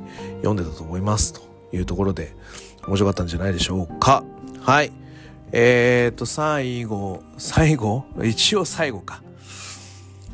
あの、あれはおま、おまけ。うん、えっ、と、まあ今後は記憶から消されてくるでしょうねっていう試合は置いといて、まあ実質メインの試合です。JH ヘビー級選手権試合。剣王 VS 曽山ダブは26分35秒、5秒、剣王スペシャルによりまして、えー、剣王選手の勝利となっております。43代王者王者が初防衛に成功です。はい。あの、映像の VTR の、あの、曽谷が似合いすぎてますね、あの戦国武将。あの、なんだ？秀吉に反旗を翻す。なんかえ、なんだっけ？浅野系だっけ？なんかそっち系のなんかうんなんか不運な武将みたいな感じがものすごくして似合ってましたね。はい。刀の扱いもなんか様になってましたね。剣王はなんか野球のバットスイングみたいな あの刀の振り方をしてたんですけど、あの、それは結構ハマってましたね。あれ、あれ結構大河とかで活躍できそうですよね。出てほしいですね。はい。あの、紫式部の時は出てこれないんで、来年以降また、あの、ね、朝ドラも出た経験がある中で、曽谷さんの戦国武将姿を見てみたいですね。はい。えっ、ー、と、そんな感じで、えっ、ー、と、まあ、VTR 込みでしっかりと入場してきて、で、まず赤コスチュームですよ、剣王は。ああ、そうと。今までずっと青だったのに、赤に変わって、どうしたのと。まあ、混合対決だから、赤をもう一回引っ張ってきましたよ、というところでいいんすかね。はい。で、曽山学において言えば、ノアに入ってから、まあ、名イベントっていうのをこなしたっていうのは、あんまり数は多くないんじゃないかなと思ってます。で、えっ、ー、と、そんな中で、やっぱりソヤが、ちょっとね、リズムが悪かったんですよね、序盤。うん。狂ってんですよね、ちょっと。なので、ああ、やっぱソヤも緊張するんだなって思いながら見てました。ちょっと序盤リズム悪かったです。うん。で、剣王が修正できるかなって思いながら、あの、動かしてきたんですけど、まあまだちょっとエンジンがかからないそうやって感じがしましたね。で、あの、ボディシザースに入ります。で、このボディシザースをこう解こうとしてる、あの、ソヤの VTR がものすごい、あの、不定筋肉だなーみたいな感じで見てました。はい。で、その後も割とこう強めに攻めてくる KO なんですけど、まああまりこう、とうまいこと言ってなかっ、言ってない状態。で、えっ、ー、と、あれってなった時に、こう、ドラゴンバックブリーカーが出るわけですよ。ああ、これかと。あの、そうやって、あの、無我出身とかですけど、そんなにグランドレスリングをひけらかすってことはしてないんですよね。でもやるとしたら、ヘッドロックとか、えー、そういう類だったんですけど、えっ、ー、と、まあ、その後の、うん、ドラゴンバックブリーカーに入るまでは、割と首を攻めて、で、一瞬だけ、あの、腰にヨーロピアンエルボーみたいなのやってたんですけど、もっとさ、背中腰にダメージを与える技のつなぎを入れてからドラゴンバックブリーカーやった方がもっと入ると思ったけどね。うん。ただ、なんかこれで、なんか曽山ダブはなんか覚醒したというか開き直ったみたいな感じになってて、もういけるだろう、オッケーだ、みたいな感じで、えー、また、その、ドラゴンラーニングをね、した、あのー、技を見せつけてきてるわけですよ。ドラゴンロケットバーン出したりとか。すげえとか。あと、ドロップキックも精力的にやってたりとか。ね。そうすると、あの、流れが、その、あえてこう受けてあげる系の、まあ、いわゆる先住民系？の部分が入ったりとか、うん、あの、ちょっと、この、ソヤの頑張りが、あの、ブレットハート VS ブリティッシュブルドッグみたいな感じがして、あ、これはもしかしてこの後の流れそれ勝っちゃうかもとかって思う。まあもちろんブレットハートが拳王で、ブリティッシュブルドッグがソヤなんですよ。で、あのー、イギリスでやったやつで、ね、インターコンチ戦とかも、やっぱ格が違うみたいな動きをずっとするんだけど、最後の最後に、こう逆転勝ちするっていうシチュエーションに、なんかこう流れが似てて、ああ、やべえ、それいっちゃうんじゃないかなと思ったりしました。はい。うん。あとは、なんかその、こう、いけそうでいけないみたいな感じが、昔の三冠戦をちょっと思い出しましたね。昭和の全日本プロレスの三冠戦、そんな感じだった記憶がありますね。うん。で、えっ、ー、と、若干リズムが悪いまま修正来てたんだけど、このね、なんか藤波殺法をしっこうパッとやったあたりから吹っ切れた感じがしましたね。はい。その代わり後半の追い上げがめちゃめちゃすごかったですね。はい。いやー、最後は怒涛のね、ラリアットの流れですよ。うわー、何度も何度も剣王は叩き落としたりしますけど、あの、ソヤはなんとか食らいついてぶちかましていくと。デスバレーも打ったと。ね、ナダレ式のデスバレーも打つぞという形だよね。あ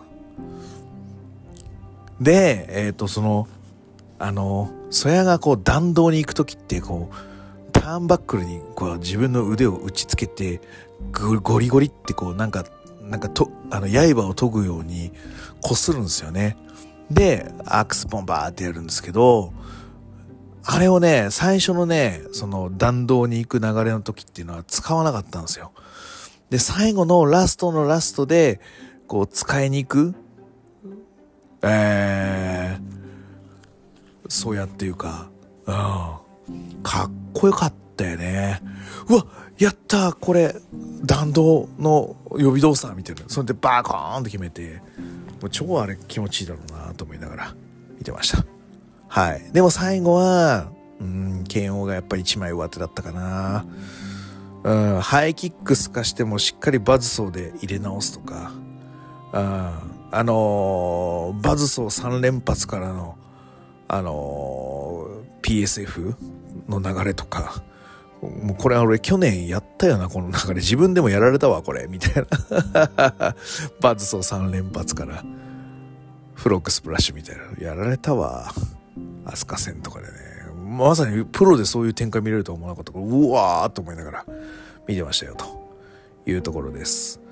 うん。で、最後はエンディング外して、で、もう一回、こう、バチコンぶちかましてからの剣をスペシャルという形で、ギブアップでしたね。はい。いや、そやすげえって、もうそや叫びまくったもん俺。で重点をストンピングしまくったもん。うわ、マジこれ返すのみたいな感じで。やってたから。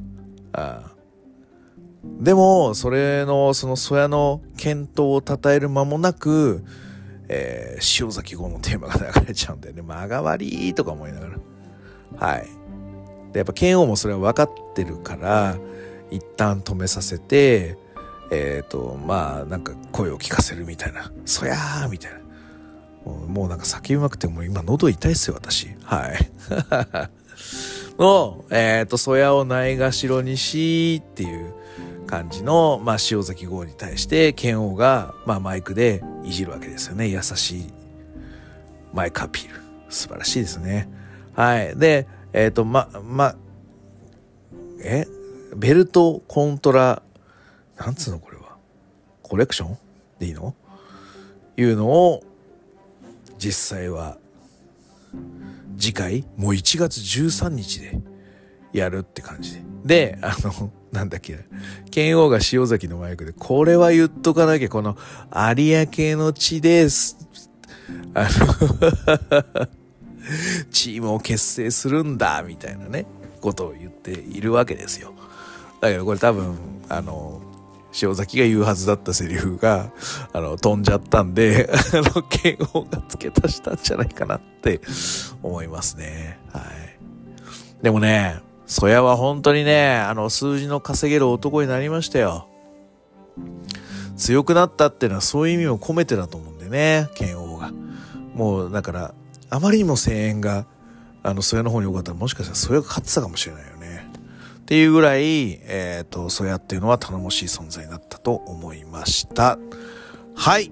えっ、ー、と、じゃあ、えー、最後、えー、スペシャルシングルマッチ、デスティニー2024、丸藤直道 VS、えー、イブシコータは33分26秒神声によりまして、イブシコータの勝利です。ということで、まあ、ここはですね、えっ、ー、と、もう僕、ノートは取ってません。はい。わあ、てか逆に僕のツイート状況から、はい、あの追っかけてってもらえばいいかなと思います。はい、まずですね、えっ、ー、と、僕はこうつぶやいてますね。よし担保はできたあとは何が来ても大丈夫って いやなんか、コンディション悪いってのは聞いてたんで、なんかこう、変なプロレスされても、まあなんとか対処できるかなと思ったんで、もうこれでもうお腹いっぱいの状態になってるから、まあ今更ね、って集客でね、必要なだけだったんで、ね、いいんじゃないのとか思いながら見てましたよ、という形です。で、えっ、ー、と、まあ入ってきたイブシコータ、まあ見て、まあ確かに大きくなったんだけど、なんか、なんつうのかな、張りがないというか、なんだろうなと思いながら見てましたよ。はい。で、かつ、あの、いぶしってなんかこう、指が折れてるというか、なんかこう、変な風に曲がっちゃってるから、なんか小指とか薬指とか、こう、テーピングで巻いて動かないようにしてたりとかしてたのに、なんか、あ、今日は指のテーピングねえんだって思って。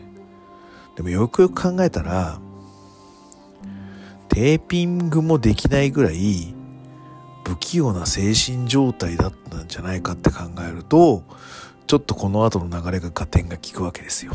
はい。で、あの、もうその次から私も基礎がなってないっていう もうこれね、もう最、最低だなとか思いながら見てましたよね。うん。その、ロープワークがまずできてないんですよ。うん。あの、ロープワークって、あの、まあ、もうその頃の時からもう足とかが痛かったのかもしれないんですけど、あの、なんつうのかな、腕腕を振らないと、まあ、いわゆるこう、走ってる感って出ないじゃないですか。なのに全然腕触れてないんですよね。ファファファっと。だから、あの、ちょっと肩とか痛めたんじゃないかなっていうツイート見かけた人がいたんですけど、確かにそう思える節もあるわけですよ。でも実際は肩はそんなに痛くなかったんじゃないかな。やっぱ足のが痛かったんじゃないかなと思うんですけど、あの、ロープにこう、もたれかかることもできず、ただただ、あの、走るんですよ。だし、あの、ヘッドロックから首投げのやつもめちゃめちゃちょっとチープなんですよ。え、これってさ、10年選手のやる仕事じゃねえよなって思った時に、あ、そのグレートの、あのー、おぱいさんとかがめちゃめちゃ文句言ってたのがフラッシュバックされるんですよ。あ、こういうレベルでできてないの、コンディションって。普通、なんつうのかな。体が覚えてるんですよ。バンプもそうだし、体さばきもそうだし。やった練習っていうのは体が覚えてるんですよ。だけど、それが抜けきっちゃってるんですよ、いぶしこうた。なぜ？なぜだ？それは基礎がなってないから。美談のように語られて自慢げにあの、プロレス指揮者とか、あの、が話している、いぶしこうたって、あの、オリジナリティを出すために合同練習に加わらないで練習してたんですよって、さも自慢げに話してた、あれ基礎がなってないだけなんじゃないの?だから、しばらくやってなかったら基礎がなくなっちゃって、ただのできない人になっちゃったんじゃないの?っていう話。基礎をしっかりやってる下地のある人は何年経とうとも体は覚えてる。でも、それすら忘れちゃったってことは、もともと基礎がやってない中で、もう、いわゆる5から10を詰め込んだいぶしこうたが、ね、8、9、10の空中殺法できなくなっちゃった。じゃあ、えっ、ー、と、1、2、1からの、1から6までうん、8 1から7までか。1から7までで試合組み立てなきゃいけないけど、1から5の基礎がないからなくなっちゃった。そうすると6と7しかこの人ないんだよ。やべえって思っちゃった。え？って。これって、マジでやばいんじゃないの？で、その次のツイートね。あれ ?AEW って普通に動いてたんじゃないの？え、こんなやばいの？って普通のプロレスの、ま、まあ、実力者じゃなくても、やばいってわかるよ。でも、こんなにやばいの？いわゆる1から10まであったと思ってたいぶしこうたは、実は6と7しかないの？え、大丈夫？っていう風になるわけですよ。で、その後のツイートで、まあ多人数タックであんまり出番がなかったみたいな感じだったし、まあいわゆるノーバンプの、あの、おじいちゃんゲストただただ殴って、だから、あの、スヌープドッグみたいな、えー、レッスルマニアとかでいう、ああいうキャラならいいんですけど、そうでもないのに、バンプも取らなきゃいけない。大佐マットさばきもしなきゃいけないのに、あんな動き方、素人みたいな動き方を今からさせて大丈夫かと。で、あの、特納でも国さん言ってたんですけど、あの、セカンドに飛び乗ることもできないし、ロープワークで、あの、あの、大晦日でさ、イケメン二郎がさ、あの、基礎練みたいな感じでやってた、あの、トップロープとトップロープ、エプロン、エプロン越しからトップロープを飛び越えて別のエプロンにつくっていう、ああいうこう基礎中の基礎の動きとか、こういうのが全くできないんですよ。で、こう飛んだところになんかカウンターが入る。こういうのもできない。で、しかも全ての動作がぬるっとした遅さ遅さでやってくる。え、え、え、え、これはやばい。メインとかそんなんじゃない？試合、リングに上がっていいレベルじゃないんだって知った時の恐怖。やばいやばいやばいやばい。怖いな怖いな。なんで稲川淳二なんだ。怖いな怖いななんか全然動けないぞ、動けないぞ。まあ、で、しかもちょっとざわつき始めて、観客も。で、俺はもうなんかもうごめんね。あの、右ドライの人、左ドライの人と人とか、あの、会話聞こえてたら本当申し訳ないんだけど、いや、ちょっとやめろやめろやめろ。早く終わらせろ、早く終わらせろってずっと叫んでました。の中で、ちょっとずつざわつき始めるんだ、アリーナの方からも。ざわざわざわざわ。子供が、どっちも頑張れとか可愛い声で言ってた時はまだ良かったんだよ。でも、その、子供の声も、なんかちょっと疑うような感じになってきて、これはバレ始めたぞと。早く終わらせろと。ね。やばいやばいと。で、そんな中、飛ぶ、飛ぼうとする意志はあるわけですよ。多分もう足もなんか、あのー、その頃にはちょっとね、やられてるんだと思うんですけど、動けない中で、やばいんですよ。だもう、僕のその時、だとすると、もう止めろと。レフリー強引に終わらせろと。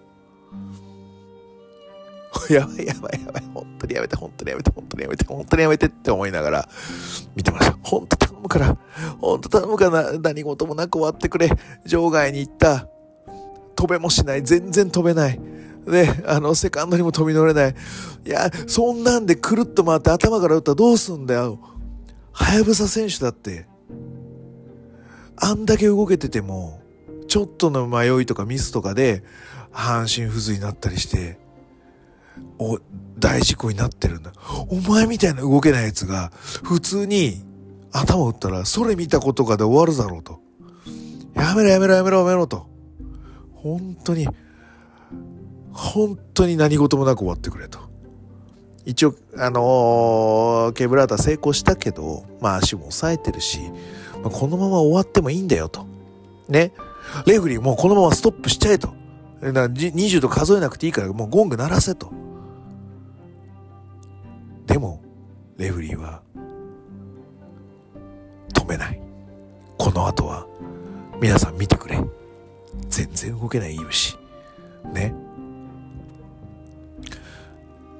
自分の体も支えられない。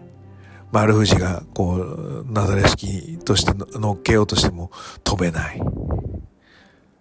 で、丸藤はじゃあ、じゃあコントロールして無理やり動かせばいいじゃないかって思ってても、いぶしはでっかくて重くなっちゃったから、丸藤は動かせない。プロレスラーとして最低になっちゃってんだよね、丸藤すら。レスラーってこういう時はあったら、あ、強引に相手を動かして終わらせればいい。だってできない奴がやるんだもん。説得力を持たすためには、がっつり入れる、がっつり動かす、がっつり決める。こういうふうにしないと、示しがつかない。だけど、それができない。このまま、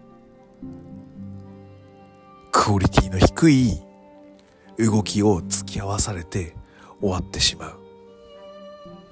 丸藤直道。かわいそうに見えるよね。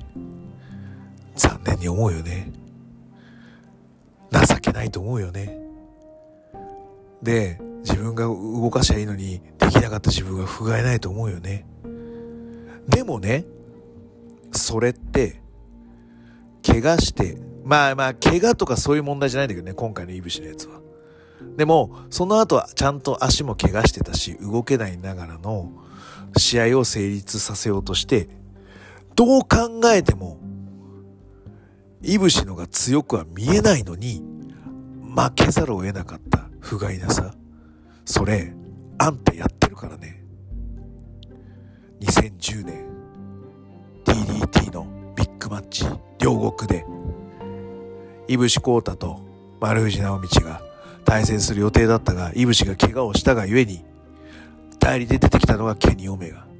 ケニ・オメガは立派に役目を果たした。いい動きをした。ただ、どっかで、丸藤は怪我をした。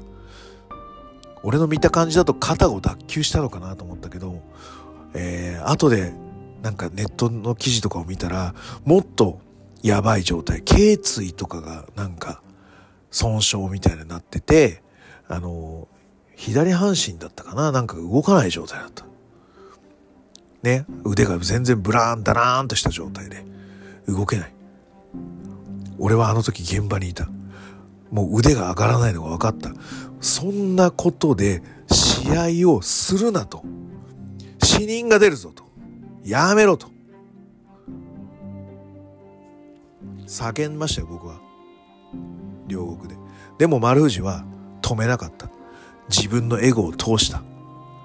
ポールシフトで片腕で左腕で添えられない右腕だけで上げて不不格好な頭から落とす変なポールシフトで丸藤直道はケニー・オメガを怪我して勝ったんだよ俺はケニー・オメガ別に好きじゃないけどどう見ても丸藤が勝つ展開にはならないんだよあのコンディションだったらだったら潔く負けろよもしくはもう動けないんだったら、もう腕を決めるか脇固めかなんかして強引に試合を止めるべきだったんだよ。そういうこともしないで、丸藤は自分の顔を通して勝ったわけだよ。でもこれって、丸藤が悪いってだけじゃないんだと思うんだよね。で、俺あの、オスプレイ真田戦の時の、あの、クニさんのポッドキャストの時を聞いて、まあ、海外だと、これだから俺、あの、国サイトの受け売りだからね。あの、情報源国サイトだからね。あの、これが本当かどうか俺全然知らんよ。検証もしないんだけど。あの、オスプレイ真田戦の、あの、えっ、ー、と、その場飛びの、あの、シューティングスターをへぼって、えっ、ー、と、真田が、あの、眼下手骨折みたいな状態になったと。で、その時に、えっ、ー、と、オスプレイは、えっ、ー、と、いわゆる頭部の、後頭部にエルボーを打つという、えっ、ー、と、仕草をして、えっ、ー、と、レフリーストップに追い込んだ。でもこれは、えっ、と、アメリカないし海外だとアクシデントが起こったら、まあ強引にでも終わらせる。まあ何かしらの、こう、不具合があったみたいな形で終わらせる。もしくは、まあ、オースプレイがやったように強引に技を変更してはしょって終わらせる。こういうのが、まあ、いわゆる一般的だと言われている。ただ、日本のプロレス界は、怪我をしても、そのままのネタでやりきるっていうのが主流だっておっしゃってましたよ、国さん。これ本当なのかどうかわからない。でも俺はそれを聞いて、あ、そういうことなのかなって思った。日本の習慣として、あれは負けれなかったんだろうな。丸藤って。日本の常識だとあそこはやり通さないといけない。で、実際レスラーって怪我しててもやりたいんだよ。な片腕でが動かなかろうが、チャンピオンとして勝ちたいんだよ。それはわかる。チャンピオンとかいうか、あのー、勝つんだったら勝ちたい。うん、負けたくない。それはわかるよ。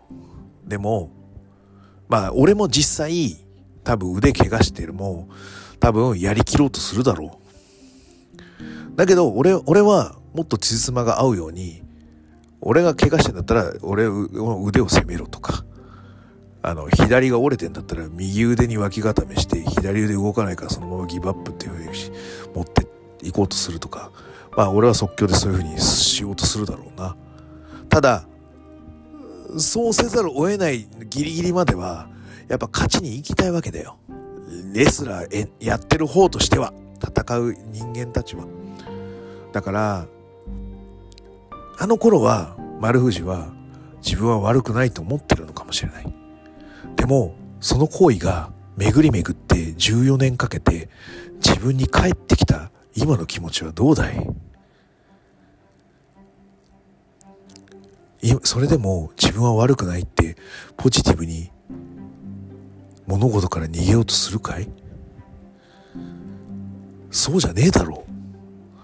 これは良くないことなんだって思わないと前に進まないぜ。俺は丸藤直道に思ってほしいのは、あの時も今もこれは良くないことなんだ。だから、こういう風にした方がいいんじゃないかって前に進んでもらいたい。俺は悪くないって逃げてほしくはない。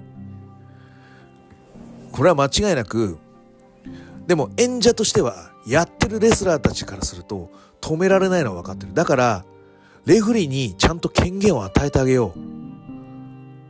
本当に。じゃあ、EBC は悪くないかって言ったら、100%イブシが悪いんだけど。でも、そうなんだよ。怪我するやつも悪いしな。あの頃は、だから丸藤も悪いと思ってたぜ、俺は。試合を完遂でき、出す、させるコンディションに持ってこれなかった丸藤が悪いと。2010年のケニー・オメガ丸藤は、今でも俺はケニー・オメガ勝つべきだったって、あの、今でも言い張、言い張るからね。どの SNS だろうか、どこの現場だろうか、俺は言い張るけどね。だけど、それって、レスラーからは逃げらんないから、レフリーがしっかり試合を止める？権限を持つべきだ。と、俺は思いますよ。うん。マジで。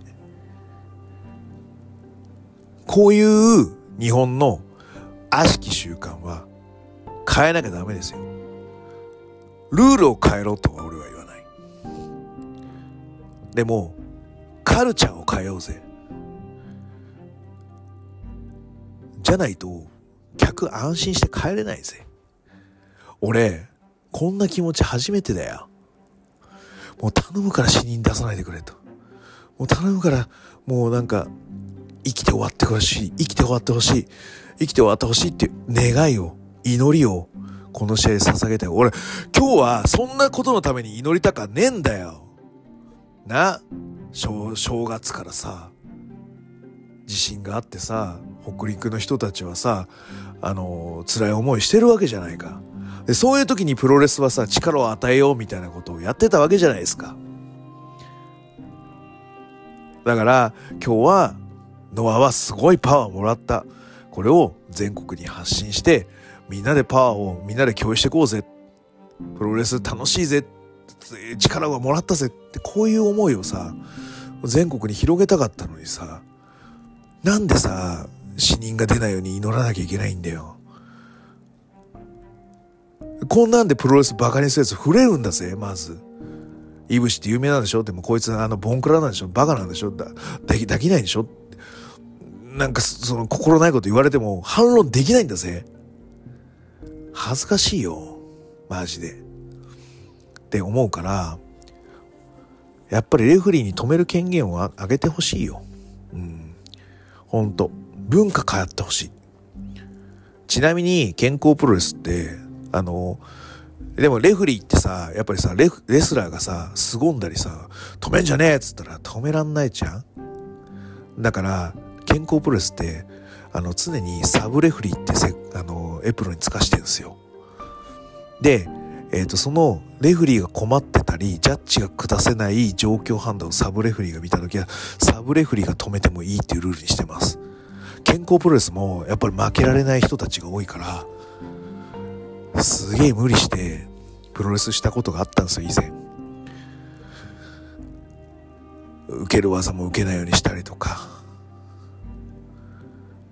あのうん、そういうね、あの、こらえたり、我慢したりすると、腕折れちゃったりとか、暴れちゃったりとか、昔は結構あったんですよ。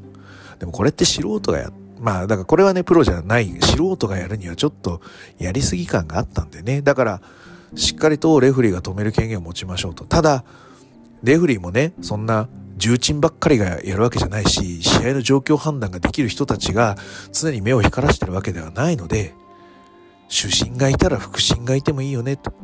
副審がファールならファール、反則なら反則っていうあの行動を下すのがスポーツ者健全だよね、っていうことになったので、健康プロレスはサブレフリーっていうのは毎回立ててます。で、サブレフリーにも止める権限、試合を止める権限を与えられてます。で、これは、あの、どの選手よりも権限があるっていうルールにしてます。うちは。でもこれ対外的には言ってません。そういう文化にしてます。それが当たり前だよねって文化にしてます。で今では、その、怪我するぐらいなら、まあちょっとね、ダサい動きであったとしても、そっちの方がいいよねって感じでみんななってきてるんですよ。年を取って。子供もできて、ね、あの、まあ、仕事もちょっとね、あの、中堅から上の方に来てるのに、あの、ね、骨折して、こう、パソコンのタイプ打てないとか、そういうのはちょっときついよねっていうことで、まあだからそんな、その、え、ぐいことするぐらいなら、ちょっとしょぼくてもいいよねっていう風潮にだんだんなってきたんでよかったんですけど、文化ですよ、文化。こうしない方がいいよね。こうあるべきだよね。あの、えっ、ー、と、ミステリーという中で、で、あの、よく有名な一節がありますよね。殺人を犯してはいけないのか？って言われた時に、久能整君は、いや、殺人を犯しちゃいけないなんてことはないんですよ。いやいや、そんなわけないだろ。いや、違いますよ。だってそういう法律にはなってませんから。人を殺したら、懲役を食らうとか罰則があるだけで、人を殺してはいけませんとは法律には書いてませんって書いて言ってんだよ。でも、人を殺しちゃいけないよねっていうのは文化なんですよ。い、み、周りのみんながそう思う文化があるからこそ守られてるものなんだよ。そして法律はそれを超えた場合の罰則でしかないわけだ。だからあくまで文化やカルチャー、人の思い、これが大事なんだよ。という話なので、ぜひともね、文化を変えてほしい日本のプロレス界。もし俺の国斎藤さんが言ってた、あの情報が本当であるならば、日本のプロレス界絶対変わってほしい。切に思います。なので、もうリングに上がるコンディションじゃないんなら強引に止めたらいいじゃないか。和田恭平レフリーが4冠戦で、ね、天山博義が、ね、ね、熱中症になった小島聡を勝利に導いた。でもこれは全日の和田恭平だから、全日の小島聡にエコひいきして変なジャッジをしたんでしょうという形で、プロレスの業界内では評判が悪くなったかもしれない。でも、命に危険があるとか、試合ができるコンディションにないのであれば、試合を止めて叱るべきっていうのは、俺は正しい判断だったんじゃないかなと思います。あの時のケニー・オメガ VS 丸藤直道、そうだったかもしれない。試合止めてたらどうだったかな。ノーコンテストでもいいじゃないですか。ね。だし、今回の試合なんてもうケン・オーソヤがいい試合してるわけだから、しかも、あの、観客も結構入ったから、まあ、いい節見れなかったぐらいで、ブーブー言われるぐらいで済むわけだから、止めちゃっても文句は言われなかったと思うんだよね。でも、ここで止めちゃうと、とか、ここで勝敗を、まあ、なんか丸藤が強引に、アキレス腱固めとかやって終わらせたらよかったんじゃないかとも思う。ただ、サブミッションという引き出しを持ってない丸藤っていう、まあ、レスラーとしての、うん、まあ必要ない人生だったんだけどね。そう、そういう引き出しも実はないと良くなかったんじゃないかなとか。まだまだ伸びしろがあるわけですよ、丸内直道も。と思うし。でも、ケニオメガもあの時、じゃあ丸藤の、まあ、腕を脇固めして勝ったらよかったんじゃないかなと、俺は思うんだけど、でも、あの日本の風習だったりすると、ケニオメガはもう二度と使われないようなレスラーになっちゃうよね。あれを我慢して負けたから、あの G1 を優勝するとか、IWGP ヘビー級王座を巻いたケニーオメガになったのかもしれないよね。だから、文化を変えよう。人が、まあ、やっぱ、やっぱり、安心して見れる。本当に危険なことは お客さんも望んでないんだよ。怪我をしてる風な形で頑張ってる。怪我をして耐えて頑張った。そういうプロレスは見たい。でも本当に命の危険があるプロレスは見たくないよ。レスラーだけじゃなくて、お客さん、我々からもそういう認知戦をして、周りにやっぱり知らしめていかないと俺はいけないと思う。本当に危険なほら、お客は見たかねえよと。ね。やっぱそういう風にしていこうよ、プロレスを。我々もちゃんとそういうのを監視するってわけじゃないけど、今後は、まあ、いぶしみたいなのはそうそう出てこないと思うけど、あそこまでビッグネームになっちゃったりとか、まあ、いわゆるノアの上層部がさ、これで行くぞって決めちゃったらさ、誰も文句言えないんでしょ？でもそれじゃ良くないぜ。文化変えようぜ。マジで。文化を変えるだけなら、ルール変えたって言ったら、周りに宣言しなきゃいけない。でも、文化を変えるだけだったら、お客さんとかに宣言しなくてもいいんだよ。だから、絶対文化を変えてほしいと思っています。っていうのは、もうツイッターにも書いたし、今回ね、うん、ポッドキャストでももう一度言いたい。そして、うん、丸藤直道は、そうなんだよね。巡り巡って自分に帰ってきちゃってね。どう思うんだろうね。どう思ったかも知りたい。そこで、なんか、ポジティブな感じで逃げてほしくねえんだよな。ちゃんと向き合ってほしいなと思いました。はい。僕からは以上です。